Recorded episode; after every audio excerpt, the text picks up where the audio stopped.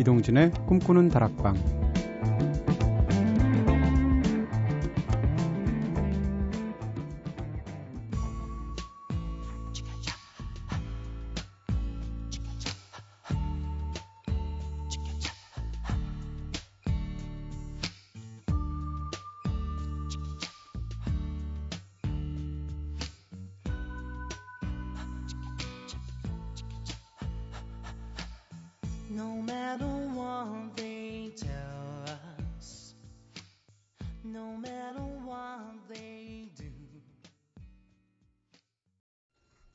안녕하세요. 이동진입니다. 이동진의 꿈꾸는 다락방 오늘 첫 곡으로 들으신 노래는 보이존의 No Matter What이었습니다. 중간에 왜 축구차 하는 부분이 있죠. 저는 이 노래만 들으면 그 생각이 너무 나면서 이게 무슨 축구 노래야? 축구차 하하? 뭐 이런 그 생각이 나곤 했는데 네, 이 노래 사실 제가 굉장히 좋아해서 처음에 통화 연결음 음, 설정이 가능했을 때 처음으로 만들어 어, 통화 연결음으로 썼던 노래가 보이존의 노메로 가시였습니다. 아 괜히 해가지고 얼굴이 빨개졌네요. 네. 아 창피해. 음. 이상하게 기분이 따뜻하게 가라앉는 그런 노래였었죠. 저는 진짜 최고 보이밴드는 보이존 아닌가 싶은 생각을 갖고 있어요. 자, 코코수다를 통해서 꿈다방 가족들과 더욱더 친밀해지는 시간이죠. 음, 지난주에는 라면과 가장 잘 어울리는 음식들에 대해서 이야기 나눠봤었는데요. 이렇게 서로 잘 어울리는 것들을 두고 찰떡궁합, 우리가 그렇게 흔히 이야기 하잖아요. 그렇다면 오늘은 나와 찰떡궁합을 자랑하는 사람들은 어떤 사람들이 있는지 한번 이야기 해 볼까요? 여러분들은 어떤 사람과 함께 있을 때 시너지 효과가 발휘되십니까? 여러분들의 의견들 많이 보내주세요. 오늘도 먼저 제작진의 이야기부터 듣고 올게요. 선우의 찰떡궁합. 저는 엄마와 척하면 척, 딱하면 딱하고 궁합이 맞습니다. 그래서 엄마와 이야기를 하다 보면 눈 밑에 다크서클이 끼는 줄도 모르고 대화를 나누고 무엇보다도 호랑이 같으신 아빠 몰래 두 모녀가 조용히 일을 치르는 경우도 종종 있는데요. 그래서 가끔 아빠께서는 이런 말씀을 하십니다. 둘이 또 나 몰래 뭐 했어? 라고요. 히히 하시더니 아빠 사랑해요 하셨습니다. 방송을 사유하는 거 아니에요 이거? 네. 아버님한테 오늘 이 팟캐스트로 다운 받으셔가지고 반드시 전해드리세요. 아버님 굉장히 좋아하실 겁니다. 선호 씨 같으면 아빠도 굉장히 네, 귀여워할 것 같아요. 딸을 좀 크긴 하지. 네. 은지의 찰떡궁합. 은근한 매력 있는 사람들 좋아합니다. 오래 함께 할수록 인간미가 더욱 진해지는 진국 같은 사람들 말이죠. 이런 사람들과 함께라면 편하게 서로를 뒷받침해 줄 수 있어서 참 든든해집니다 하셨습니다. 그렇죠. 진국 같은 사람들 좋죠. 박해일 씨가 인어공주라는 영화에서 극중 캐릭터 이름이 진국이었어요. 네. 그런 남자 만나면 되겠네. 얼굴은 박해일. 와. 인간미는 진국 같고. 네. 더 이상 바랄 게 없겠죠? 그런 남자 어디서 만나나? 저는요, 음, 남자의 경우만 말씀드린다면 소년 같은 사람들하고 잘 맞는 것 같아요. 그래서 제가 좋아하는 사람들, 저보다 나이 많은 사람도 있고 적은 사람도 있고 쭉 있는데 내가 어떤 사람들을 좋아하나 언젠가 한번 생각해 본 적이 있는데 제가 소년 같은 사람들을 좋아하더라고요. 저희 그 게스트만 하더라도 남경태 선생님이나 함성호 시인님이나 이런 분들은 사실 저보다 나, 저보다 나이가 많자, 많으시잖아요, 한참. 근데 두 분 다 소년 같은 면들이 있으세요. 그리고 또 제가 요즘 다른 일 때문에 자주 만나는 김중혁 작가님 이런 사람들도 소년 같은 사람들이라서 그런 분들 참 매력 있는 것 같다. 내가 그런 사람들을 좋아하는 것 같다라는 느낌이 있습니다. 스위스로우의 노래 들을까요? 아무리 생각해도 난 너를. 아무리 생각해도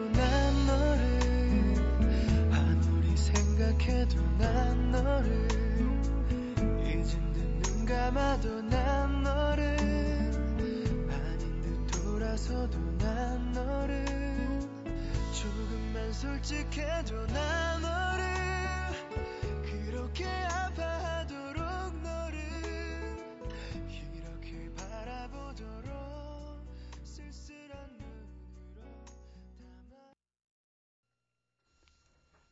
네, 스위스로의 노래 아무리 생각해도 난 너를 들으셨습니다.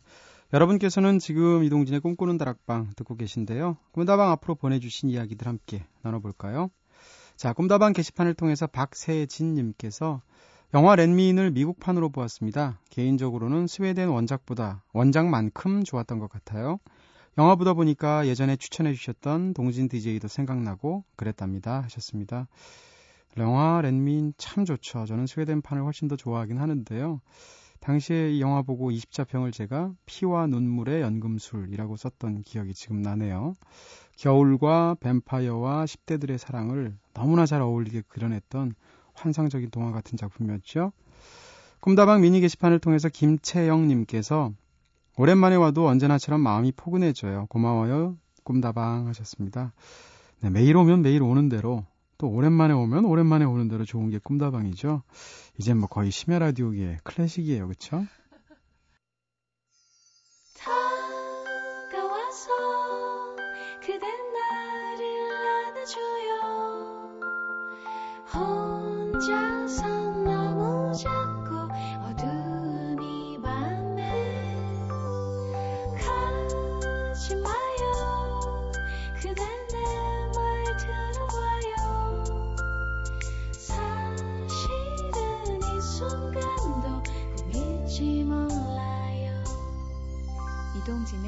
꿈꾸는 다락방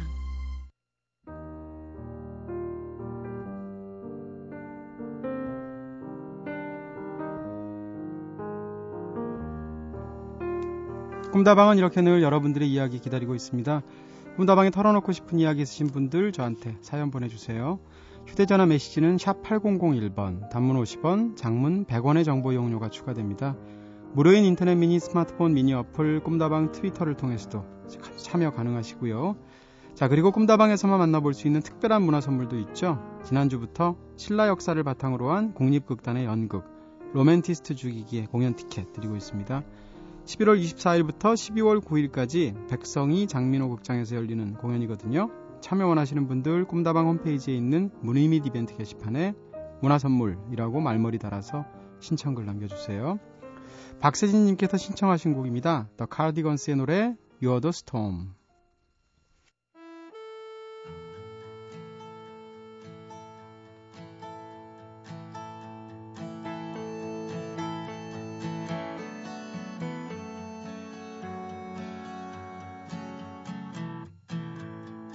Oh. I can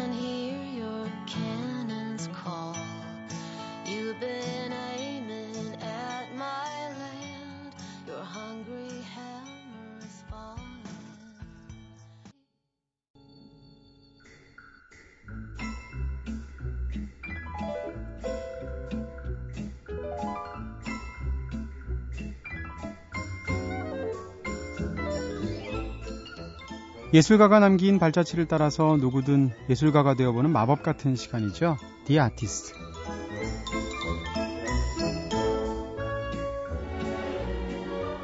삶을 풍요롭게 하고 우리들에게 끊임없이 자극을 주기도 하는 예술가들의 이야기를 함께 나누고 있는 시간입니다. 지난주에는 빈센트 반 고흐와 함께 첫 시간 함께 했었죠. 첫 방송 듣고 나서 보내주신 여러분들의 정감 어린 코멘트 소개해 드릴게요.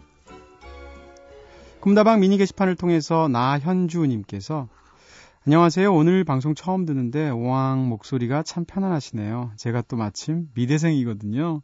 날을 잘 고른 것 같아요 하셨습니다. 네, 진짜 날짜 제대로 고르셨습니다. 그럼 오늘은 음대생이 들으시려나? 네. 문자로 3476님께서 주로 밤에 작업실에서 그림 작업한 뒤에 슬슬 잘 준비하면서 조명 하나 켜서 불 끄고 라디오 듣고 있어요. 특히나 제가 좋아하는 빈센트 반 고흐에 대한 이야기, 소개 참 잘 들었습니다. 그리고 제가 가장 좋아하는 색이 yellow인데 노래 선곡까지 정말 야 괜히 오 하면서 배시시 웃으면서 들었, 들었답니다. 늘 라디오 잘 듣고 있다고 전해드리고 싶었어요 하셨습니다. 진짜 노란 은행잎 같은 고운 선곡이었죠.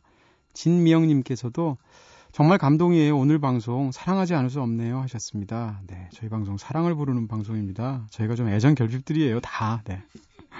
박수진님께서도 디 아티스트 코너 한 예술가의 삶을 곰곰이 그려보게 되는 멋진 시간 앞으로도 될 것 같습니다 하셨는데요. 한 6개월쯤 지난 다음에 이 방송들만 쫙 모아서 들으시면 네, 책 두꺼운 거 하나 예술책, 네, 예술사 분야의 교양서적 한 권 떼신 것 같은 그런 느낌 들 것 같아요. 이렇게 매주 화요일 디 아티스트 코너에서는 열정적인 예술 혼으로 우리에게 감동 선물했던 수많은 아티스트들 이야기 한 주에 한 명씩 나눠볼 텐데요. 아무래도 초반에는 많은 분들이 잘 알고 계신 아티스트들의 친숙한 이야기로 함께 할 것 같습니다. 물론 잘 알고 계신 부분들이 더 많을 수도 있지만 이 코너들을 통해서 그들의 불꽃 같은 인생 그리고 번뜩이는 작품들을 다시 한번 떠올려 보는 계기가 되었으면 좋겠고요. 더불어서 잊고 있었던 내 안의 창작 욕구 같은 것들도 함께 꺼내서 볼 수 있는 시간이 될 수 있으면 더 좋을 것 같습니다. 자, 그럼 이번 주도 새롭게 시작해 봐야겠죠? 오늘 여러분과 함께 이야기 나눠볼 아티스트는 신에게 선택받은 천재 음악가 볼프강 아마데우스 모차르트입니다. 그의 강렬한 삶 속으로 들어가 볼까요?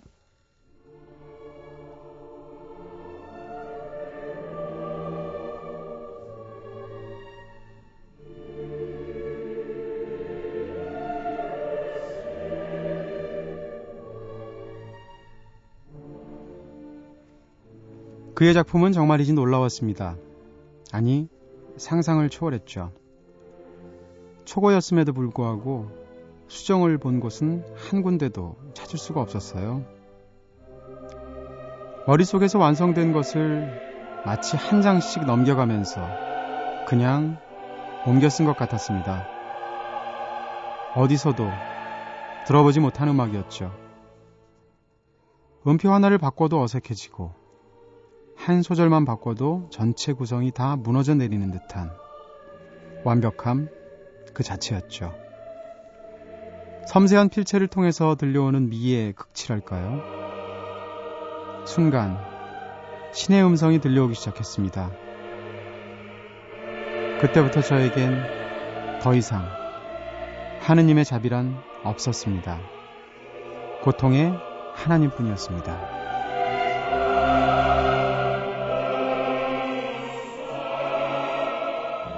네, 1985년도에 발표되었던 밀러스 포먼 감독의 영화였었죠. 영화 아마데우스 중에서 한 장면 제가 들려, 들려드렸습니다. 공정 작곡가로 활동하던 살리에리가 모차르트를 보고 그의 천재성에 정말 좌절감을 느끼면서 괴로워하면서 토해내던 그런 한 장면이었는데요. 흔히 수제와 천재를 비교할 때 이 영화 이후에 살리에리와 모차르트 이야기들 굉장히 많이 하죠. 근데 사실 수제니까 또 천재의 그 천재성을 알아보기도 하는 거거든요. 그 알아볼 수 있는 능력이 없었더라면 차라리 무시하고 넘어갈 수 있지만 천재가 천재인 게 빤히 보이고 자신하고 너무 다르다는 게 확신이 드니까 오히려 더 살리에리 입장에선 괴로울 수밖에 없죠. 어떻게 보면 수지의 어떤 실존적인 그런 절망감 이런 게 아닌가 싶은 생각도 들고요. 어, 이 영화의 제목으로 쓰이기도 했던 아마데우스는 신에게 사랑받은 자라는 뜻을 가진 모차르트의 미들레임, 네, 중간 이름에서 따온 거죠. 그는 이처럼 천부적이고 창의적인 능력으로 음악에서뿐만 아니라 인류 역사에서도 손꼽히는 천재의 대명사이기도 했습니다. 베토벤과 함께 18세기 고전악파의 양대 산맥으로 불리기도 했던 모차르트는 일찍부터 음악적인 재능을 꽃피웠죠. 3살 때 어깨 너머로, 너머로 건반악기 익혔고요. 5살 때부터는 작곡을 시작했고, 8살 때는 교향곡을, 12살에는 오페라까지 써보이면서 이미 유럽 전역에서는 음악 신동으로 유명했다고 합니다. 사실 일설에 따르면 누나도 굉장한 재능이 있었다고 해요. 근데 누나는 네, 당시엔 남자와 여자가 좀 차이가 있었기도 했고 그래서 아버지가 누나에게는 작곡을 교습하지 않았다고 하죠. 그래서 또 그런 차이가 생기기도 했겠지만 타고난 천재성에 엄청난 또 차이가 있었을 거고요. 이렇게 비범한 천재성을 일찍부터 알아본 아버지 덕분에 모차르트는 세계 곳곳을 여행하면서 자유로운 예술혼을 갖게 되었는데요. 비록 불과 35세 나이로 일찍 생을 마감했어야 했지만 네, 41편의 교향곡, 23편의 오페라, 그 외에도 수많은 협주곡과 기악곡, 가곡, 성가, 합창곡들까지 전 음악 장르에 걸쳐서 무려 600여 점이 넘는 그런 걸작을 남긴 독보적인 작곡가로 칭송받고 있습니다. 흔히 천재들은 일필휘주로 한 번에 딱 휘갈기면 역사상 어마어마한 작품을 하나 만들어내고 바로 은퇴해버리고 은둔하고 이럴 것 같잖아요. 근데 그렇지 않고 천재는 질도 질이지만 양쪽으로도 굉장히 훌륭한 사람들이라는 거죠. 그래서 천재가 천재성을 가질 수는 있지만 그 천재성이 돋보이기 위해서는 타고난 성실성이 있어야 된다라는 것을 비록 35세 일찍 세상을 떠났음에도 불구하고 이 모차르트 일생도 알려주고 있는 것 같아요. 모차르트를 가르치기도 했던 하이드는 나는 더 이상 이 천재에게 가르칠 것이 없다. 오히려 내가 배워야 할 정도다. 그는 내가 아는 최고의 작곡가다. 라고 찬탄을 했다고 하는데요. 어, 영화 아마데우스에서 모차르트는 음악적인 능력만큼은 신의 능력이라고 불릴 정도로 천재적인 작곡가였지만 음악 외적인 부분에서는 좀 무능한 인물로 그려지기도 했죠. 그리고 진지함이라고는 찾아볼 수 없는 가벼운 성품과 다소 경박스럽기까지 한 그의 웃음소리가 놀기 좋아하는 악동의 이미지를 잘 나타내주고 있는데요. 물론 이것은 톰 헐스라는 배우가 모차르트를 해석해낸 그런 하나의 제스처이자 웃음소리이기도 하죠. 또 어쨌건 지금 모차르트를 떠올리면 그 경박한 웃음소리가 귀에 들리는 듯한데요. 실제로 그의 성격적인 특성이 음악에도 고스란히 드러나 있어서 한없이 가볍고 경쾌하면서도 자유로운 선율을 들려주고 있습니다. 자, 그럼 이쯤에서 모차르트의 곡 한곡 듣고 오도록 하죠. 모차르트의 피아노 곡으로 가장 널리 알려져 있는 피아노 소나타 11번 중에서 터키 행진곡 듣고 오겠습니다.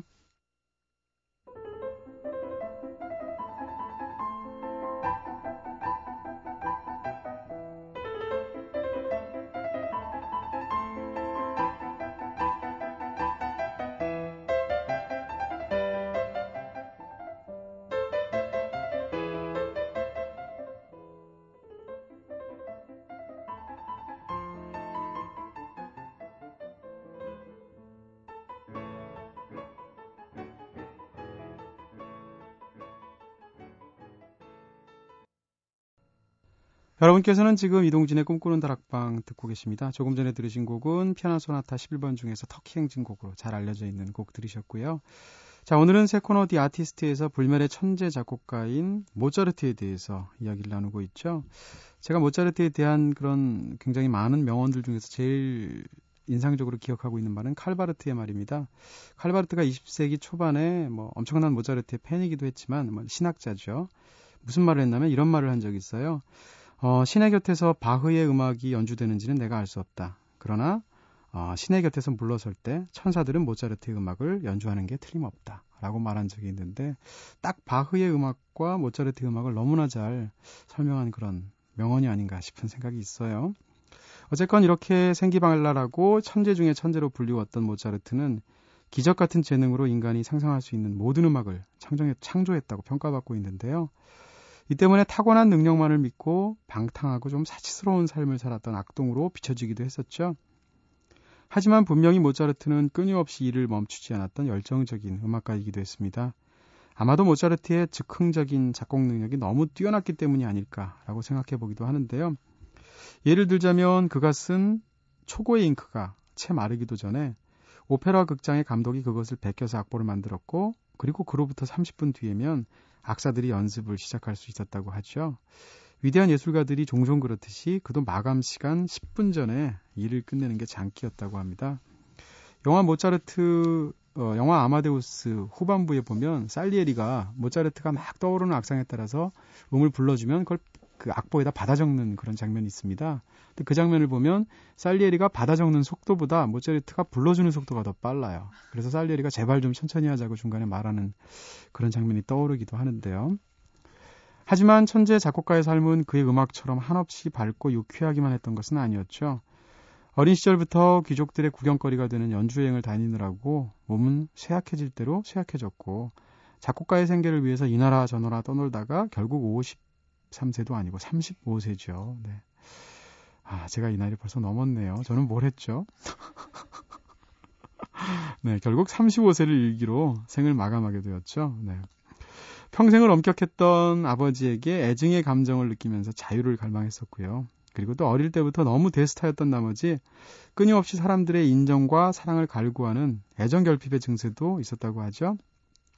그런데 또 한편으로는 모차르트가 타고난 천재가 아니라 사회적인 변화와 흐름 때문에 모차르트가 천재로 성장된 거다라고 보는 견해도 있습니다. 모차르트가 활동했던 18세기 유럽 전역에서는 계몽주의 사상이 당시에 큰 영향력을 발휘하고 있었는데요. 어, 바로크의 신의 패러다임으로부터 인간의 패러다임으로 옮겨가는 과도기적인 시기였다고 18세기를 칭할 수 있을 것 같아요. 하지만 당시의 음악가들은 여전히 궁정과 귀족의 후원을 받아서 생활해야 했죠. 그래서 이들의 후원이 끊어지면 예술가로서의 활동이 전혀 불가능했었다고 합니다. 그렇지만 모차르트는 좀 달랐던 거죠. 모차르트는 이들의 후원이 없이도 자신의 작품만으로 독립할 수 있었던 최초의 음악가로 평가받고 있습니다. 직접 작곡도 했고 또 연주도 했고 콘서트를 제작하기도 했던 모차르트는 말하자면 18세기에 이미 프리랜서 직업 음악가의 길을 걸었다고 볼 수 있는 거죠. 어, 뮤지컬 모차르트의 원작자인 미하일 쿤제는 이렇게 말하기도 했습니다. 서양 음악의 역사는 모차르트 이전과 이후로 나뉜다.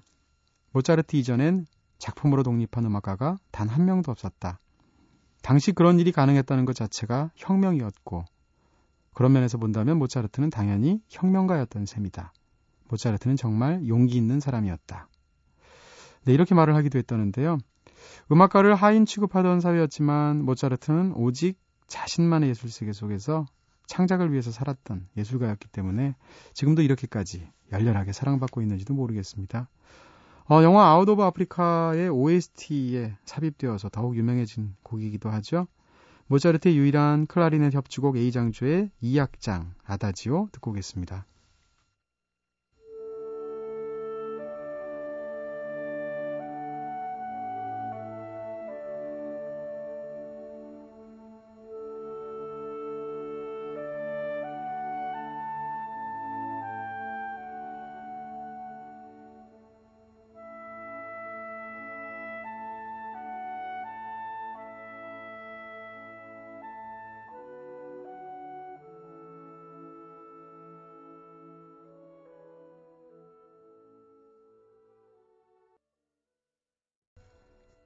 네, Out of Africa OST에 삽입된 곡이기도 하죠. 모차르트의 유일한 클라리넷 협주곡 A장조 2악장 아다지오 들으셨고요.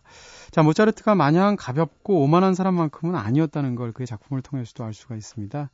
18세기 봉건 사회가 끝나고 근대 시민 사회로 넘어가는 교차점에 살았던 그는 제후와 귀족들의 교만과 횡포를 몸소 체험했던 사람이죠. 그랬기에 서민과 평민들의 핍박받는 삶의 불공평함을 너무도 그 자신이 잘 알고 있었습니다. 모차르트는 오페라 작품에 자신이 말하고자 하는 것, 이루고 싶은 것, 이런 걸 다 담기 시작했는데요. 밝고 유쾌한 선율과 내용으로 듣는 일을 즐겁게 하기도 하지만 어느 순간 사회의 부조리를 향한 통렬한 비판을 은유적으로 드러내기도 하는 작품들을 공연하기 시작했죠. 피가로의 결혼이라든지 코지판 투테 그리고 돈 조반니 같은 여러 작품에서도 이런 특징들은 잘 나타내고 있습니다. 그는 이렇게 오페라 속에서 당시 계급 사회에 대한 비판, 그리고 인간 본성에 대한 고민 같은 많은 메시지를 즐겁고 재기발랄한 음악을 통해서 전달하고자 했던 거죠. 그 중에서도 모차르트의 의도와 은유가 집대성되어 있는 작품을 흔히 오페라 마술필이라고 합니다. 환상과 마법의 세계를 다룬 동화 같은 이 오페라는 그 이면에 인간과 자연에 대한 심오한 철학적 주제가 녹아 있는데요. 또한 오페라 곳곳에는 자유, 평등, 박애를 이상으로 해서 18세기 유럽 지식인들 사이에서 유행했던 비밀 결사단체, 프리메이슨의 상징물들이 숨겨져 있다고 하죠. 프리메이슨의 단원이기도 했던 모차르트가 프리메이슨 정신을 대중적으로 널리 알리기 위해서 쓴 작품이라는 이야기도 있습니다. 네, 이 때문에 마술피리는 당시에 외국어였던 이탈리아어를 이해하지 못하는 서민들을 위해서 독일어로 만들어졌던 소박한 노래극이었는데요. 마술피리가 초연된 빈의 극장 역시 소시지 굽는 냄새가 진동하는 장터에 줄을 서서 입장권을 사야 했던 그런 서민적인 곳이었다고 합니다. 자, 마술피리 하면 떠오르는 가장 유명한 아리아가 있죠. 네, 이 노래 따라 부르시면 큰일 납니다. 밤의 여왕 아리아 듣고 올까요?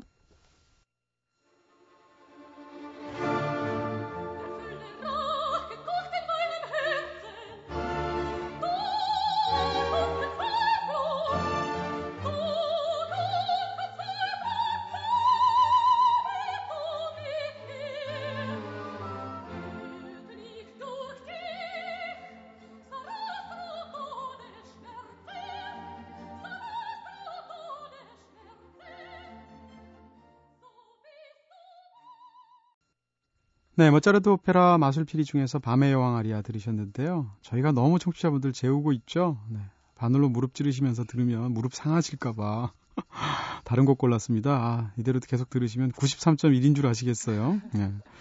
어, 모차르트 곡 많이 들었으니까 이번엔 그럼 모차르트를 소재로 한 락 음악 한번 들려드릴까 합니다. 이 노래도 워낙 유명한 곡이죠. 오스트리아의 락커인 팔코가 불렀던 히트곡 Rock Me Amadeus. 네, 잠 깨세요. rock me, rock me, rock me, rock me. I'm a thing. Do it, do it, do it, do it.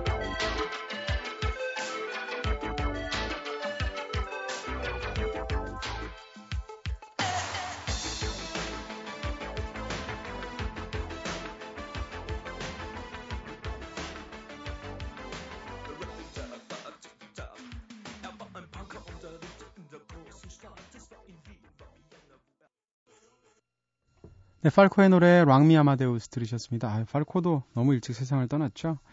자, 당시 건강이 악화될 대로 악화되었던 모차르트에게 마술 피리는 그의 마지막 오페라가 되었습니다. 지금도 모차르트의 죽음을 두고 타살이다, 아니다를 놓고 많은 추측들이 난무하죠. 그렇지만 당시에 공식적으로 발표된 사망 원인은 류머티즘 발열 증세로 나타난 급성 송립 진열이었다고 합니다. 이렇게 여러 가지 의혹이 제기되는 까닭은 짧은 생을 살다간 천재 작곡가의 죽음이 안타까운 마음, 네. 그것에서 비롯된 게 아닌가 싶지만 또 동시에 빈 중앙묘지에 실제로 모차르트의 시신이 없다는 사실 때문이 아닐까도 싶어요. 비석과 동상만이 남아있을 뿐 시신 행방은 여전히 알 수 없다고 하죠. 제가 이 빈 중앙, 중앙묘지에 모차르트 네, 관련해서 가본 적이 있었는데요. 어, 여기에 묻혔다는 건 알지만 정확히 어, 모차르트 시신이 어디 묻혔는지는 아무도 알 수 없는 그런 묘지였죠. 근데 제가 갔었던 시간이 한 3시 40분 정도에 갔었거든요. 근데 계절이 겨울 가까워서 좀 약간 어두워지려고 하는 그런 타이밍이었어요. 밖에서 보니까 그 묘지가 5시에 문을 닫더라고요. 시간이 한 1시간 좀 넘게 남았네 싶어서 안에 들어가서 이런저런 생각도 하고 메모도 하는 동안 어, 그러면서 5시까지 나가면 되겠거니 했는데 한 4시 3, 40분 돼버리니까 진짜 깜깜해져 버린 거예요. 그래서 이러다가는 안 되겠다 싶어서 서둘러서 나갔습니다. 나갔는데 4시 한 4, 50분쯤 나갔을래나? 묘지 문을 잠근 거 있죠? 묘지 안에는 아무도 없고 저밖에 없는데 제가 이 얘기를 어디에 쓴 적도 있는데요. 처음에는 우아하게 이제 뭐 영어로 이제 살려달라, 도와달라 해서 뭐, 뭐 is there anybody out there 뭐 이런 거 하다가 나중에는 help me 하다가 뭐 어, 정말 이러다가 묘지에서 밤을 새겠더라고요. 그래서 너무 겁이 나가지고, 네, 그 마지막 부분에서 막 소리를 질렀더니, 그 묘지 정문 옆에 약간 초소 같은 데가 있는데, 거기 불이 꺼져 있었는데, 거기 갑자기 불이 탁 켜지더니, 어떤 사람 아저씨가 나오더니 굉장히 신경질 내시면서, 문 열고 나와서 나한테 그 표지에 있는 뭐라고 뭐라고 쓰여 있는 걸 보라고 하면서 막 화를 내고 하셨어요.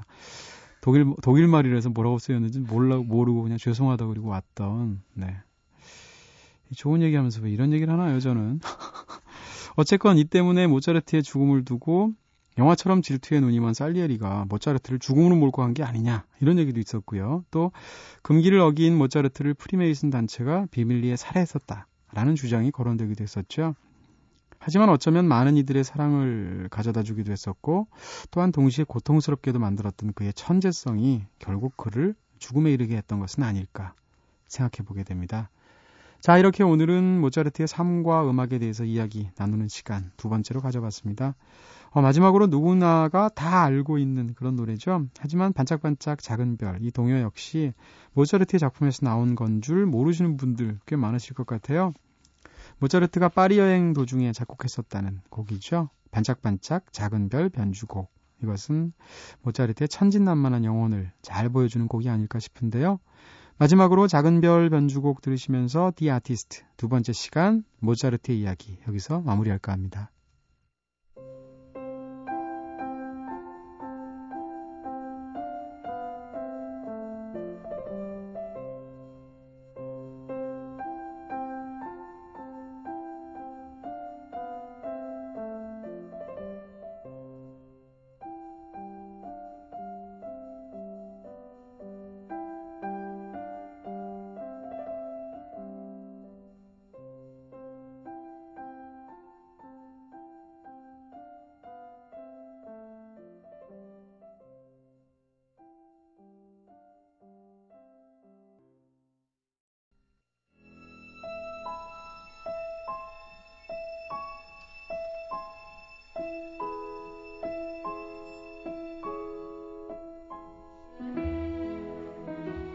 여러분 마음속에 있는 이야기들을 들려주세요. 요즘 난 말야 두 번째 시간이죠. 오늘은 이소민님께서 보내주신 글 읽어드리려고 합니다.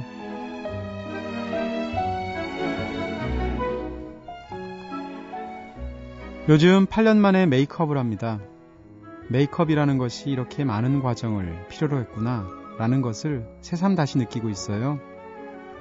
스킨로션 같은 기초 화장품도 꼼꼼히 발라야 하고 또 파운데이션에 눈에는 마스카라와 아이라인까지 해야 되니까 말이에요. 메이크업을 하려면 거울을 오랫동안 들여다보게 되는데 어느새 자잘한 주름들이 보이는 것도 같습니다. 그러고 보니까 저는 지금 38이네요. 그래서 그런지 이제 곧 마흔을 바라보게 되는 저는 요즘 생각이 많습니다. 결혼하고 8년 동안 집에만 있다 보니까 프리랜서로 일을 하고 싶기도 하지만 사회에 나가기가 참 쉽지 않네요.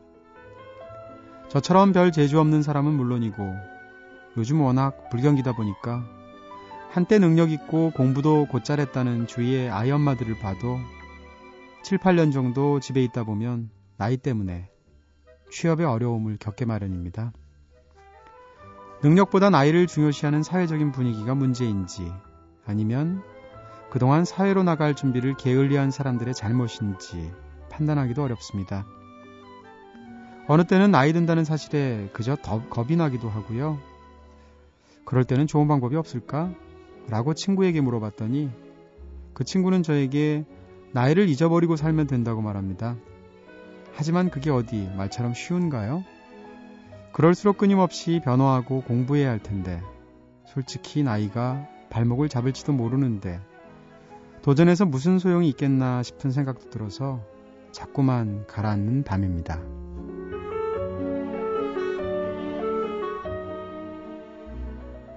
네, 박범신 작가의 소설 은교 보면 굉장히 인상적인 이런 말이 나오죠. 너희는 늙어봤니?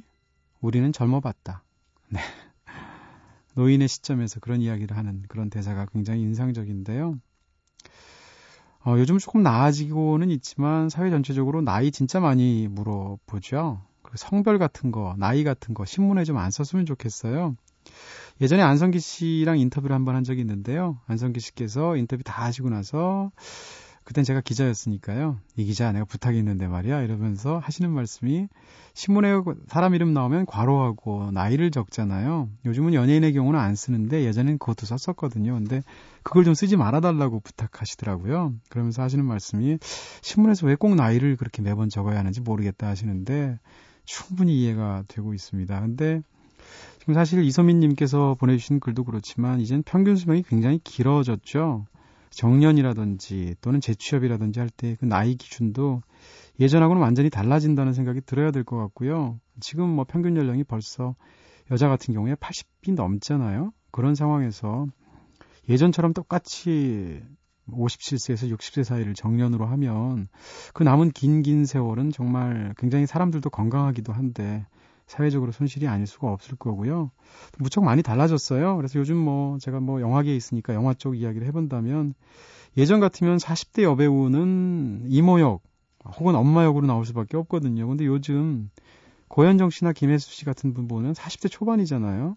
근데 여전히 굉장히 섹시하고도 여성미를 자랑하는 배역으로 아직도 주인공으로 나오시잖아요. 송강호 씨나 김윤석 씨 같은 분은 이제 40대 중반에서 후반을 가고 있는데 여전히 한국 영화의 대들보 같은 배우들이고요. 네 분의 나이를 확 밝혀버렸네요, 제가. 어쨌건 사회도 굉장히 많이 바뀌고 있으니까, 네. 무슨 말을 할 수 있겠습니까? 이소민님, 힘내세요.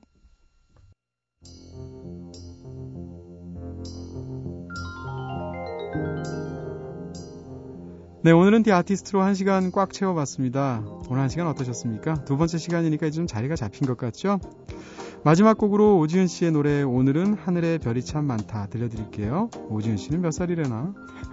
지금까지 연출의 김호경, 구성의 이은지 김선우, 저는 이동진이었습니다. 이제 꿈다방 여기서 불 끌게요.